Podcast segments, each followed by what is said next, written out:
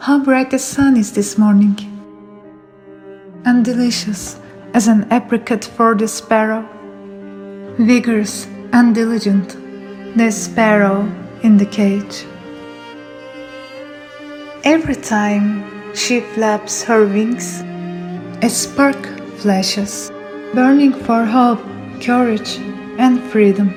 For hope, courage, freedom.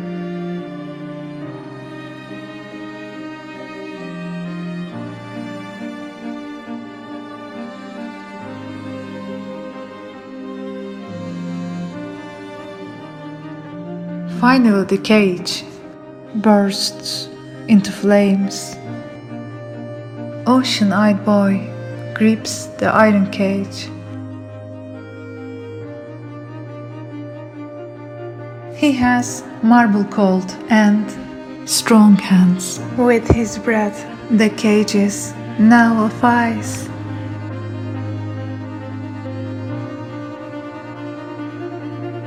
The cage in flames melts. The sparrow inside the cage is now an eagle.